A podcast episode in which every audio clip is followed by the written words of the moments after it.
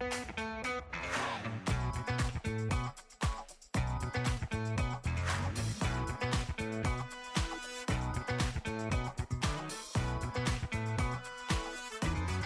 הבאים לפודקאסט של Community Talks, דיבורי קהילה, הפודקאסט על אנשים וקהילה. בכל פרק נפגוש דמות מעוררת השראה שתספר לנו על עצמה, ולא פחות חשוב, על עולם הקהילה. אני ענווה רצון, עובדת סוציאלית קהילתית, מומחית בפיתוח קהילתי וארגוני בסביבה משתנה, ואיתי דניאל אופק, מנחה לבינוי קהילה בחברה למתנסים. והיום אנחנו מארחים בפרק את מישל בן שטרית, הוכנו הרבה לפרק על ידי דניאל, וניתן לדניאל את הבמה להציג את uh, מישל. תראי, לא, לא כל יום אתה מראיין את הבוס שלך, כאילו, מה, מה יותר בזה בחיים? אז uh, כן, אני מתרגש, ואמרתי לענווה שהיא צריכה להתנהג בהתאם, אז uh, אחר כך אני מבקש מהמאזינים להגיד לנו אם היא התנהגה ככה. אז uh, אני אציג את מישל, יש לי את העונג ואת הזכות. דבר ראשון, מישל הוא איש משפחה. Uh, הוא איש של uh, משפחה וחברים קרובים, ש... הם בעצם אלה שנותנים לו השראה איך קהילה צריכה להיות. אוהב מאוד לארח ולבשל, לכל האנשים שהוא אוהב אצלו בבית, אני יכול להעיד, כי אני לא יודע מה זה אומר משל שאתה אוהב אותי או שהתארחתי אצלך, אבל בכל מקרה זכיתי להתארח אצלך וזה אירוח מדהים. אמ, באמת מארחים את כל החברים ואת הילדים ונוצרת שם איזושהי חוויה של קהילה או קהילתיות. ורשמתי, ככה כתוספת שלפעמים, אבל רק לפעמים, מישל הוא מנהל אגף קהילה בחברה למתנסים, אה, ועוד לא מעט תארים. שלום למישל. שלום, ערב טוב. ואני אגיד שאני לא יודעת אם אתה לא אוהב אותי, פשוט לא הזמנת אותי, אבל אני אוהבת לאכול, ואני אוהבת להתארח, אז זה כזה סייד נוט.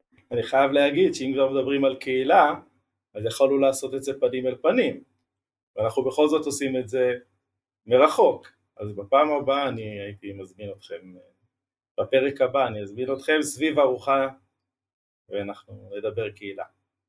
סגרנו, נפתח יומנים בסוף הפרק. טוב, אמ, מישל, תספר אה, למאזינים אמ, איזשהו משהו שלא יודעים עליך. זהו, תמיד שואלים אותי אה, מה לא יודעים עליי וזה מאוד מעניין, תלוי מי. תלוי מי לא יודע עליי. אז בכלל זה מאוד מעניין, אני אה, בכלל בא מעולם ההנדסה, אני למדתי אה, תואר בהנדסת חומרים, אני בכלל מהנדס, ואני זוכר שסיימתי את הלימודים שלי אה, בהנדסה, והדבר הראשון שעשיתי זה נרשמתי לתוכנית שוורץ באוניברסיטה העברית בירושלים. ואז הגעתי לרעיון, ואמרו לי, תקשיב, אתה המהנדס הראשון שמגיע לרעיון, אנחנו לא מבינים את זה. אני מדבר איתכם על אה, שנת 92 שזו הייתה בועת הייטק מטורפת במדינת ישראל וחיפשו מהנדסים בכל מקום אפשרי, מספיק שיש לך רק את התואר, לא משנה מה, בוא תקבל עבודה בצורה מטורפת, ואמרו לי מה אתה מחפש בתוכנית שוורץ? אמרתי להם אמנם הלכתי ללמוד הנדסה אבל uh, משהו בחיידק החברתי הקהילתי מדבר אליי מאז שאני ילד ואני רוצה ללמוד אה, בתוכנית שוורץ. אמרו לי אנחנו לא קיבלנו אף פעם מהנדס אבל נקבל אותך אה, בכל זאת כי משהו בתשוקה שלך הביא אותנו לקבל אותך ואני רק אספר לכם בסוף הסיפור שבסוף לא הלכתי ללמוד בשוורץ כי פתחתי ואמרתי המשפחה מעל הכל אז אה, פשוט אה, באותה תקופה גם אה, בדיוק התחתנתי והחלטתי שאני לא רוצה להיות רחוק מאשתי לעתיד ובחרתי לוותר על הלימודים בתוכנית שוורץ אבל תראו לאן הגעתי בסוף אני עדיין בחברה למתנ"סים. התחלת בחברה? לא לא התקבלתי התקבלתי לא לא התחלתי בחברה למתנ"סים אני אספר לכם עוד קוריוז באותה תקופה אני, אני בכלל גדלתי בירוחם. היום אמנם אני גר בקריית טבעון. אה, ובאמת כל הילדות שלי בירוחם אה, זה מאוד מעניין, אה, דניאל גם שמעתי אותך באחד הפוסטקטים שדיברת על ירוחם, זה היה מאוד מעניין לשמוע את זה כי אני גדלתי בתור ילד ונער בירוחם. ותמיד דיברו על זה שירוחם זה יישוב שהוא חם, מכירים את המושג הזה, חם, משפחה, בעצם רצו להגיד זה קהילה אבל לא השתמשו במושגים. השתמשו רק בתחושה, בחוויה הזאת שכולם מכירים את כולם ויש איזושהי חוויה מאוד מוכרת ובטוחה, ובטוחה. יודעת, יש אנשים שהסתכלו מבחוץ, אמרו ירוחם, עיירת פיתוח, בטח מסוכן שם, לא נעים להיות שם וכולי, ואני כנער, כילד, הרגשתי הכי בטוח בעולם בירוחם, זה היה מקום בטוח, מוכר, כולם הכירו את כולם, כולם שמרו על כולם, הייתה חוויה מאוד מאוד מעניינת, ואני זוכר שבכלל יש, יש לי סיפור מאוד מעניין על ירוחם שהוא מרתק. אני לא יודע כמה אנשים יודעים, אבל ביום שישי בערב, הרחוב הראשי בירוחם אין בו רכבים, לא בגלל uh, עניין דתי, פשוט כל התושבים יוצאים והולכים ברחוב ברחוב צבי ברונשטיין, מקצה לקצה, הלוך חזור, הלוך חזור, כל הקהילה יוצאת, ואז מתחילים להתכנס חבורות חבורות, כל אחד במקום הקבוע שלו, ומתחילים להתאסף אנשים ולדבר, ואני זוכר שפעם הגיע מישהו ושאל איפה גר מישהו, אז אה, באיזה רחוב, אז אומר לו מי אתה מחפש? תגיד את השם, אין פה, לא זוכרים לפי רחובות, זוכרים לפי, לפי שמות ואנשים, וזה מדהים כי זה ממש חוויה של היכרות uh, מעמיקה, פשוט הכרת את כולם, וזה זה בכלל, אה, בכלל מרתק הסיפור הזה.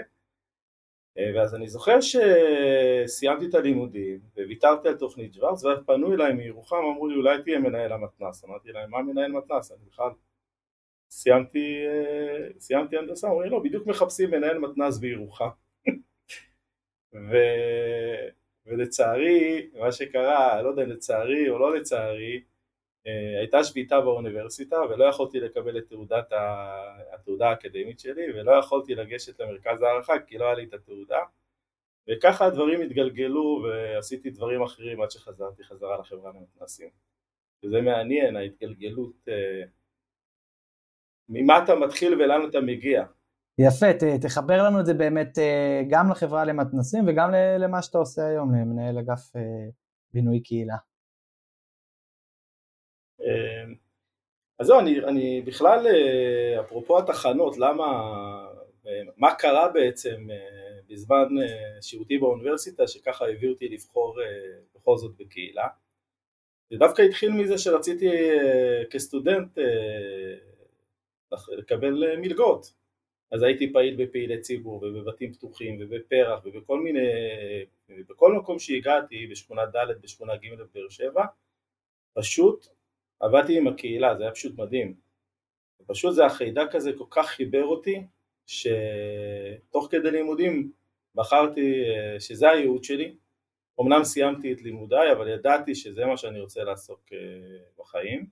הייתה תקופה שבאמת עבדתי עם עולים אה, שהגיעו לארץ בשנת 92, הייתה עלייה מאוד מאוד גדולה, וליוויתי עולים גם מחבר העמים וגם ישראלים יוצאי אתיופיה. וראיתי פרסום שמחפשים אה, מחפשים במצפה רמון אה, עובדים.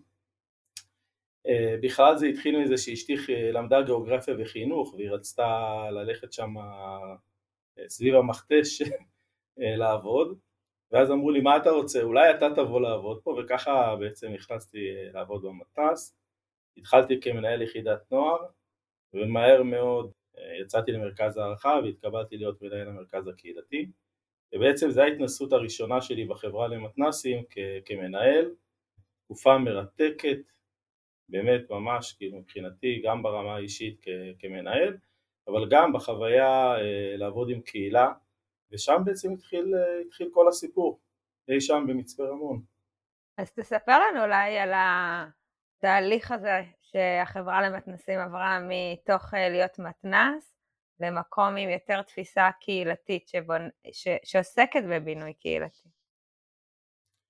תראי, כשאני מסתכל על החברה למתנסים לאורך השנים, החברה עברה תהליכים של שינוי ביחד עם המדינה.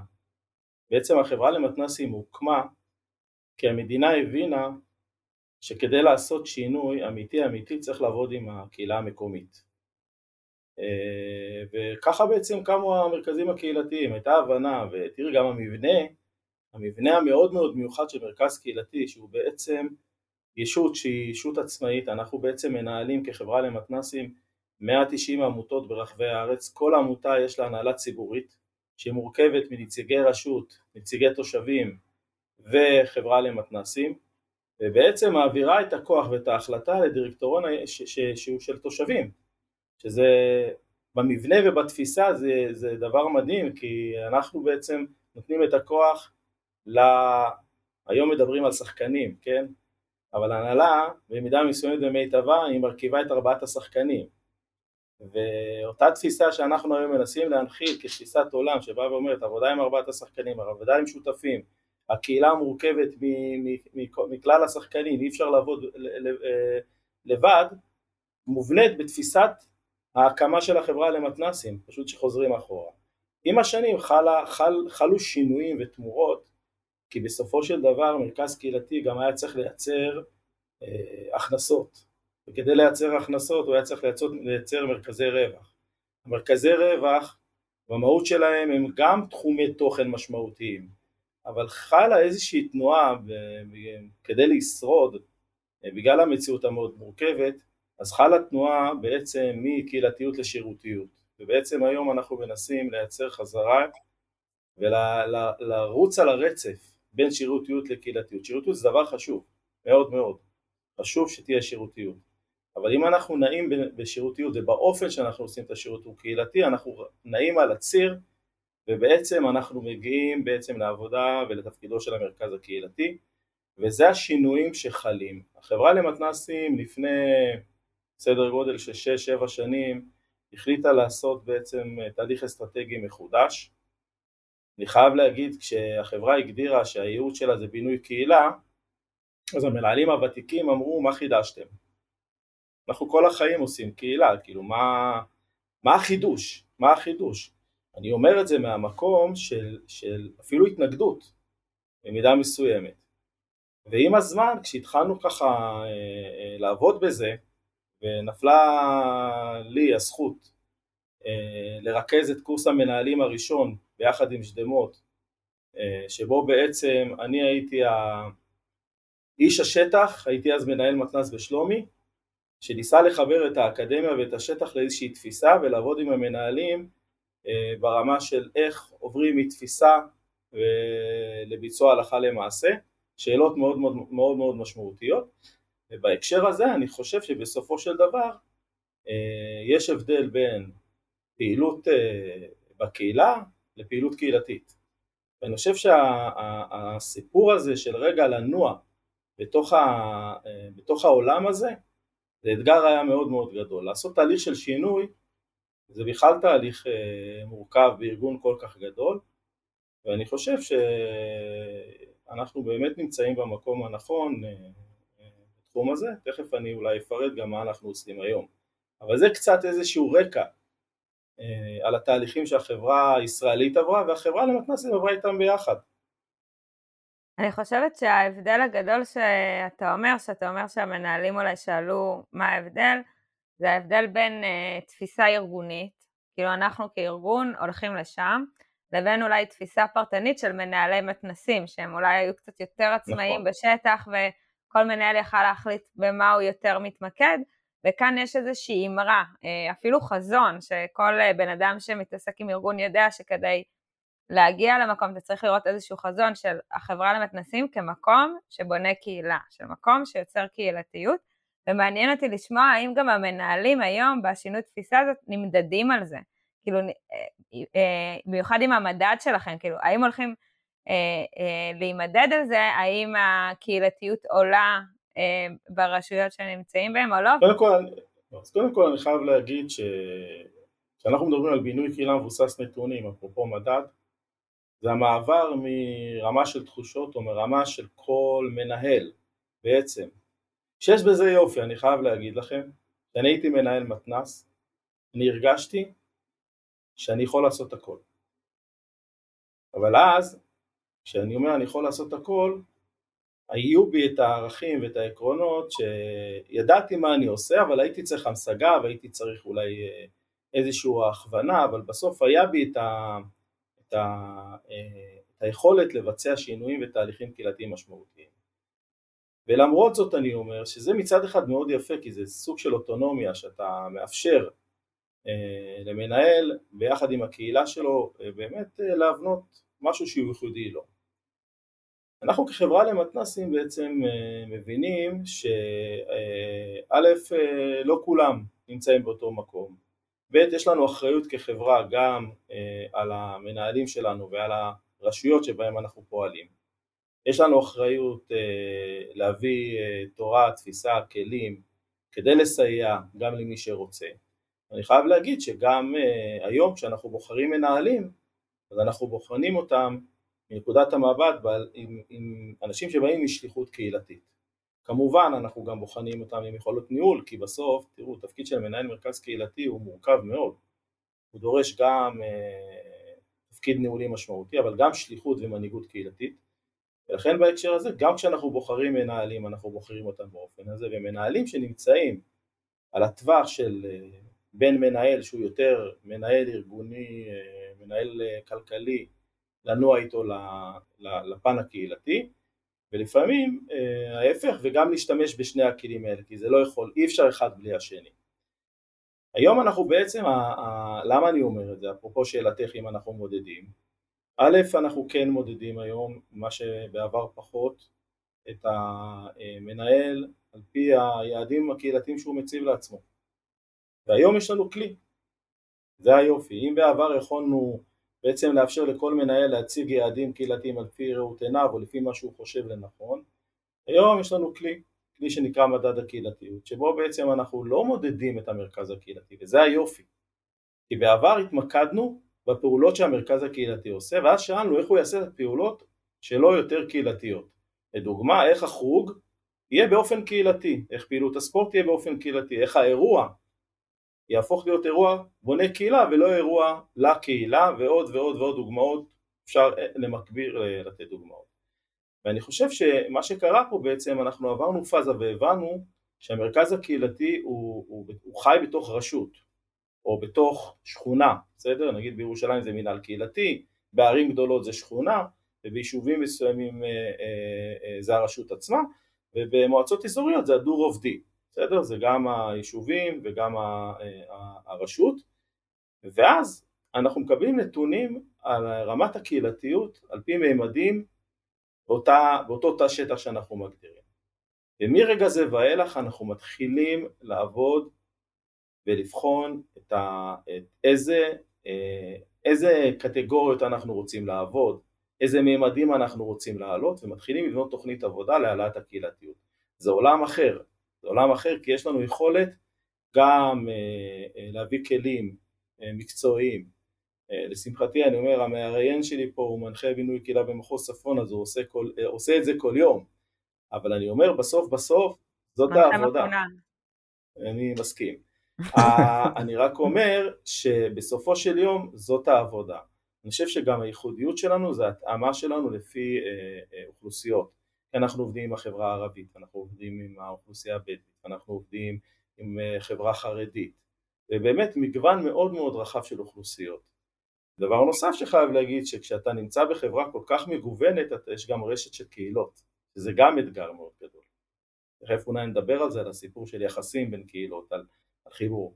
אבל בסוף בסוף בסוף נקודת המבט שלנו תמיד היא הלוקאלית, אנחנו מאמינים ששם יכול לקרות הקסם כי, כי זה המרחב שאנשים גרים בו, חיים בו, אה, ושם בעיניי אפשר, אפשר לבנות קהילה בצורה מיטבית.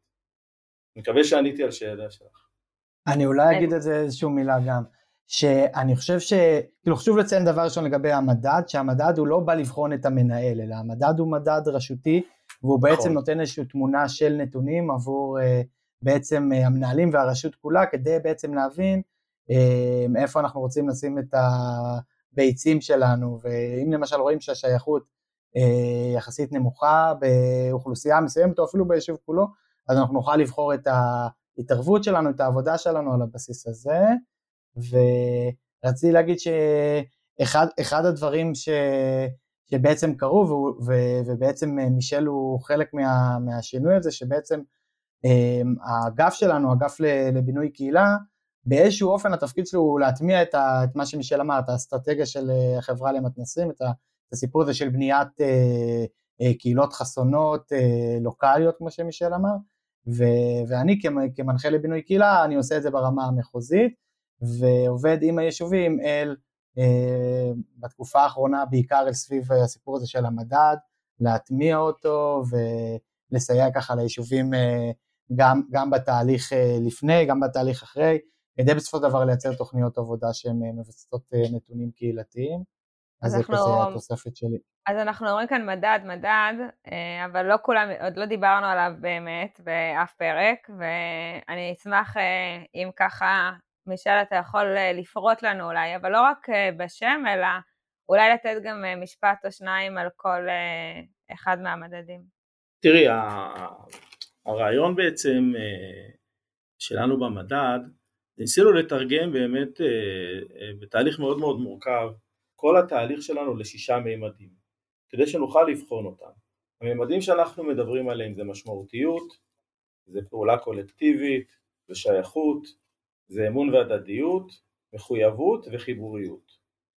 שבעצם אה, משמעותיות זה עמידה בה הפרט מרגיש בעל ערך ומשפיע בקהילתו, פעולה קולקטיבית זה הנכונות והיכולת לפעול ביחד מתוך הסכמה לקידום מטרות קהילתיות ופתרון בעיות משותפות, שייכות עמידה בה הפרטים מרגישים כי הקהילה והמקום הינם חלק חשוב מזהותם, חשים זיקה וגאווה וחולקים נרטיב משותף. אמון והדדיות זה הנכונות של יחידים לתמוך ולסייע לאחרים במרחב הקהילתי ללא תלות בהיכרות אישית וללא ציפייה לתמורה מיידית מתוך אמונה בנורמות המשותפות של חברי הקהילה. מחויבות זה מידת הנכונות והיכולת של הפרט בקהילה לפעול למען טובת הכלל וחיבוריות זה כמות ואיכות וגיוון הקשרים החברתיים בין פרטים בקהילה במידת השימוש בהם. עכשיו, כשאנחנו לוקחים את ששת הממדים האלה ואנחנו בעצם עושים תהליך של מדידה, בכלל התהליך עצמו, אני חייב להגיד, גם האופן שאנחנו בחרנו בחברה למתנ"סים לעשות את התהליך הוא גם אופן קהילתי. אני חושב שיש לזה ערך. כי יכולנו לקחת בעצם חברת אה, סקרים ולהגיד להם, אה, בבקשה, הנה המדד, תיקפנו אותו, זה השאלון, בבקשה אה, תביאו לנו מדגם מייצג, הרי אתם אלופים בזה, זה חברות סקרים זה התפקיד שלהם, תעשו לנו מדגם מייצג של היישוב, תביאו לנו נתונים, ועכשיו אחרי שתביאו לנו את הנתונים נתחיל לעשות עבודה. אנחנו בחרנו לעשות את זה אחרת, ויש לזה ערך וראינו את זה מהניסיון כמה הוא משמעותי. א', בחרנו מהשלב הראשון קודם כל להיכנס לרשות מקומית באישור ראש רשות ומחויבות ראש רשות. כי אנחנו מבינים שראש הרשות והנהלת המרכז הקהילתי הם השותפים הראשונים המרכזיים בכלל להתחיל את התהליך הזה. כי מהשלב הראשון הם שותפים. לאחר מכן הבנו שהמנהל לבד לא יכול לעשות תהליך, הוא חייב את הצוות, אבל גם הבנו שמנהל והצוות לבד לא יכולים, הוא צריך את השותפים. כבר בשלב הזה מתחיל תהליך בעיניי מרתק של רתימת שותפים לתוך המהלך הזה. ומרגע זה ואילך בעצם אנחנו, כשאנחנו יוצאים למדידה אנחנו בונים תמהיל, התמהיל בעצם בנוי מהבנה גם קהילתית, כי זה לא רק מה האחוז אה, של כל תת אוכלוסייה או תת קבוצה בתוך אה, המדגם המייצג שהוא במינימום 400 והוא נע ומשתנה בהתאם לגודל היישוב, אלא גם אם אנחנו מזהים שאוכלוסייה מאוד ספציפית, לדוגמה אה, עולים ישראלים יוצאי אתיופיה שאולי האחוז שלהם בקהילה הוא 2% אבל הם לא יכולים לקבל משקל של 2% כי המשמעות שלהם והצורך שלנו להתייחס הוא הרבה יותר גבוה אז אנחנו עושים בעצם מגדילים את האחוז שלהם היחסי כדי שנוכל להגיד משהו על זה ויש כל כך הרבה דוגמאות בסיפור הזה ולכן גם פה אנחנו מבינים שהתמהיל הוא תמהיל קהילתי. ורק אחרי שבנינו את התמהיל עם שותפים וגם בעצם כדי להגיע לנתונים אנחנו צריכים את השותפים כבר התחיל תהליך קהילתי. ואז יוצאים לשטח. וגם היציאה לשטח היא מאוד מעניינת, כי זה לא מספיק לשלוח שאלון, ויש לנו דוגמאות מרתקות, מרתקות, איך אנחנו עושים קשר בין דורי, ואיך יוצאים לשווקים אה, ומראיינים כאלה שלא יודעים אה, לקרוא ולכתוב, ואיך אנחנו מנגישים את זה לאוכלוסיות גם ברמה של שפה ותרבות וכולי, רק החלק הזה בעיניי כבר מתחיל עבודה קהילתית. ואז כשאנחנו מקבלים את הנתונים, גם שם כשאנחנו עושים ומקבלים את הנתונים אנחנו מציגים אותם באופן קהילתי ואנחנו עובדים עם שותפים ואנחנו מבינים שאנחנו לא לבד בשדה ואני חושב שזה כשלעצמו עושה מהפכה גם בקהילה, גם עם השותפים, אתה לא לבד, המרכז הקהילתי אמנם הוא מבחינתנו השליח כי המנהל, אנחנו, אנחנו מאמינים שהמנהל הוא שליח, בסדר? הוא בא לאיזושהי שליחות אה, קהילתית, ככה אני מאמין לפחות, בסדר? וכשליח הוא צריך לזהות מי הם כל הגורמים בקהילה ולרתום אותם ביחד לטובת המשימה שהיא משימה משותפת. וגם תוכניות העבודה בסוף, בראוי, צריכות להיות של כלל הקהילה ושל כלל הרשות, ולכן אני חושב שיש פה בעיניי בתהליך עצמו מהפכה.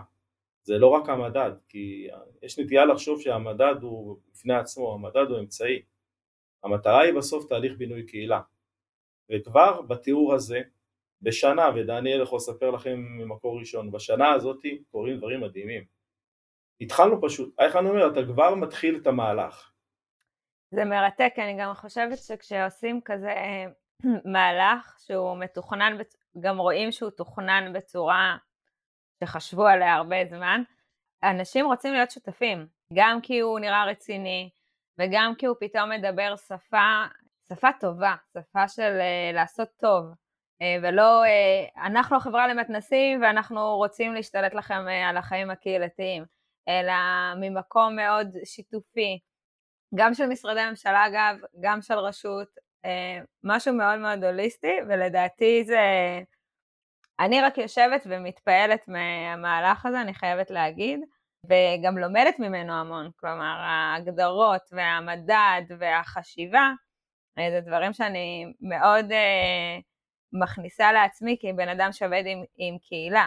אני אגיד uh, ואמשיך את ענווה שאחד הדברים המרתקים שגם קרו כחלק מהתהליך זה שבעצם אחרי שהגדרנו והבנו מה המימדים אז גם הבנו מה העקרונות עבודה ואיך צריך לקחת כל אחד מה, מאותם מימדים, נגיד איך אה, לוקחים את הסיפור הזה של שייכות ומהם העקרונות שצריך לפעול, נגיד למשל אחד העקרונות זה אה, לייצר אה, מרחב, אה, מרחב ש, שמאפשר אה, סמלים ונרטיבים מקומיים ומאפשר את הזהות ואת הגאווה במרחב הציבורי, זה, זה עקרון עבודה. ואז אתה מביא את זה כבר גם למקום הזה של הפרקטיקה, ועוד דבר שבעצם פיתחנו זה את הסיפור הזה של הפרקטיקות, שגם בנינו איזושהי אפליקציה ייעודית לדבר הזה, אבל בעיקר המקום הזה של לשים פרקטיקות קהילתיות כאיזושהי אמירה שמייצרת קהילתיות, ו...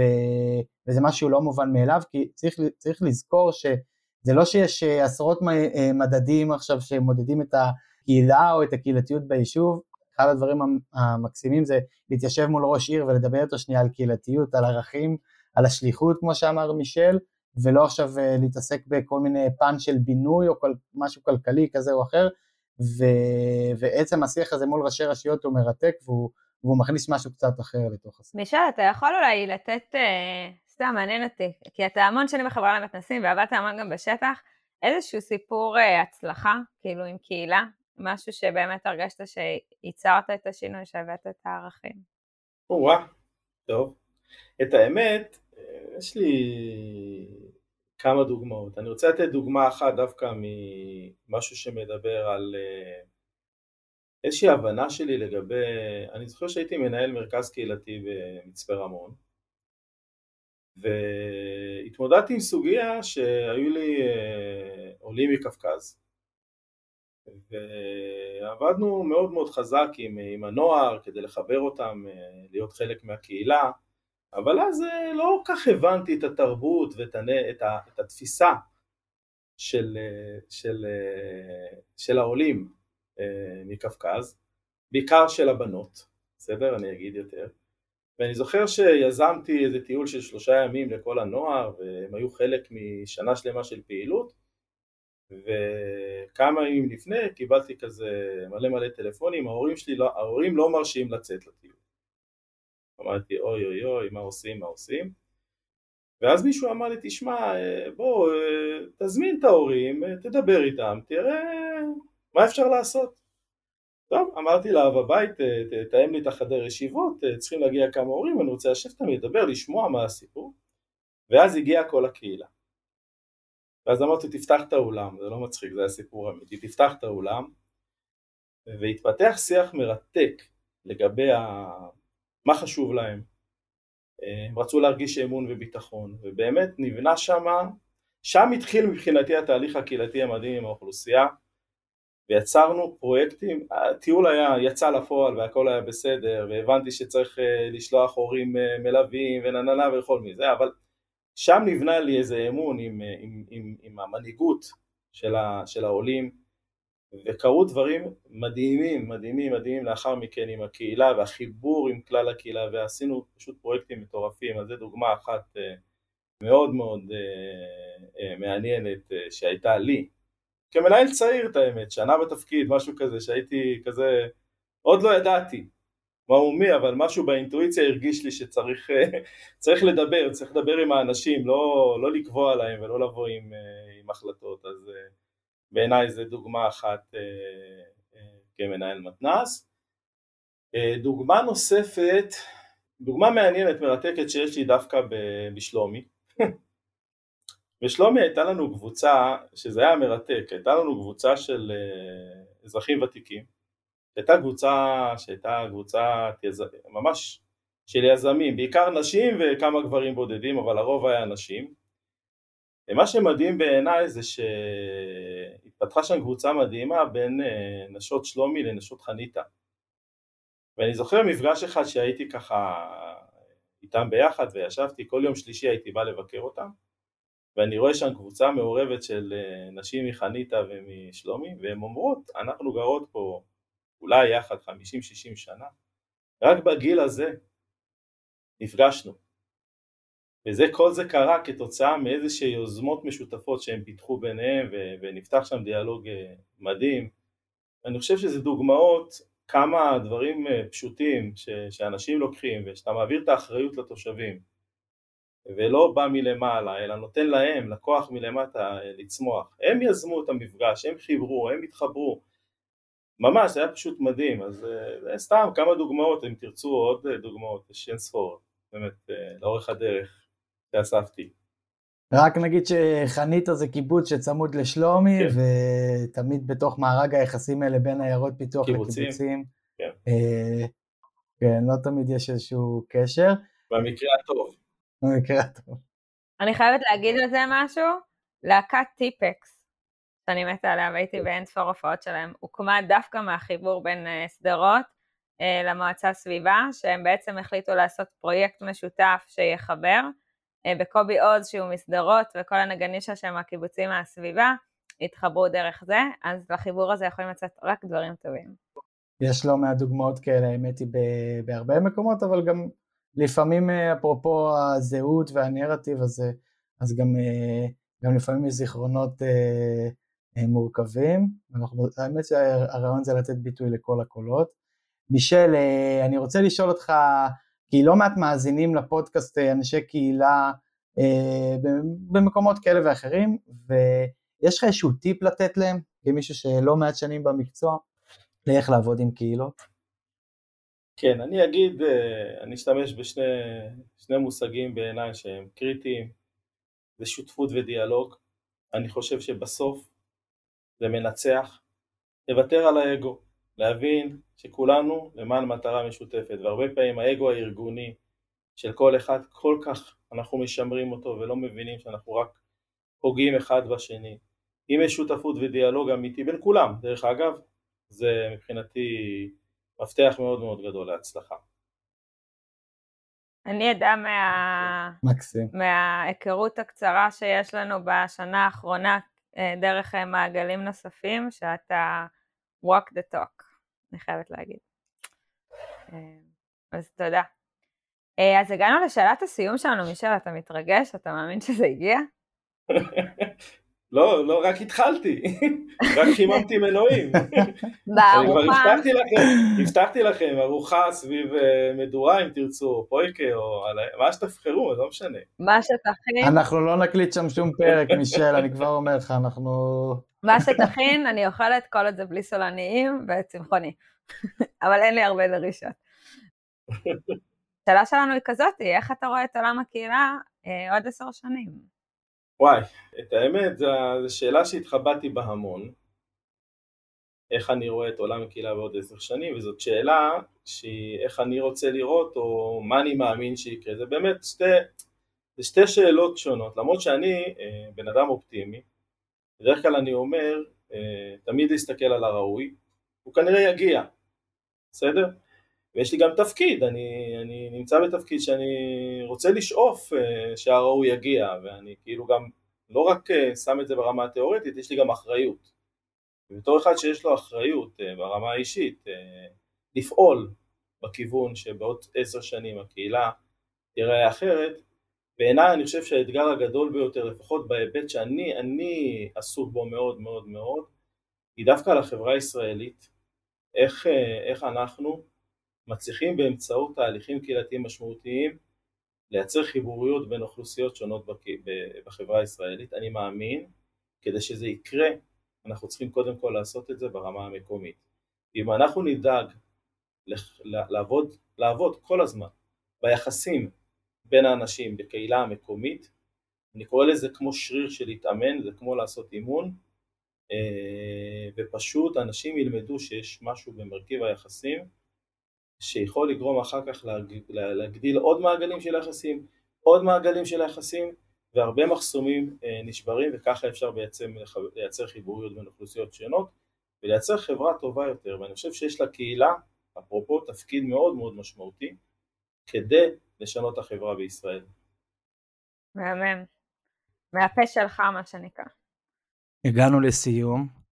שבוע הבא עולה פרק נוסף של אה, דיבורי קהילה, CommuniTalk. מוזמנים להפיץ את הפודקאסט, בעיקר לכתוב לנו מה שבא לכם לשמוע בהמשך, את מי אתם רוצים שנראיין. קיצור, תרגישו חופשי להציק לנו. יש לנו גם ערוץ טלגרם בשם דיבורי קהילה ואתם מוזמנים להצטרף אליו. אז אה, מישל, יש לך כמה מילים שהיית רוצה ככה לסכם לפני שאנחנו קוטעים אותך? אני חושב ש... אני רוצה להגיד לכם דווקא. אני חושב שכל פעם מחדש, שניכם ובכלל כל החבר'ה הצעירים, יכול להגיד, נכון? כן, כן, תגיד, תגיד. מחמיא לנו, כן, אנחנו... מאתגרים, מאתגרים אותנו כל הזמן, והיוזמות שלכם והרעיונות שלכם באמת, אה, לי, נותנים כוח אה, להמשיך הלאה, אני אומר את זה בכנות, וזה כיף גדול, וממש אה, אני רוצה להודות לכם שאתם מאפשרים את זה ונותנים במה לאנשים כי זה חלק מהעניין, אני חושב שהרב גוניות, לשמוע אנשים מדיסציפלינות שונות, כבר פותח דלת אה, לחיבור.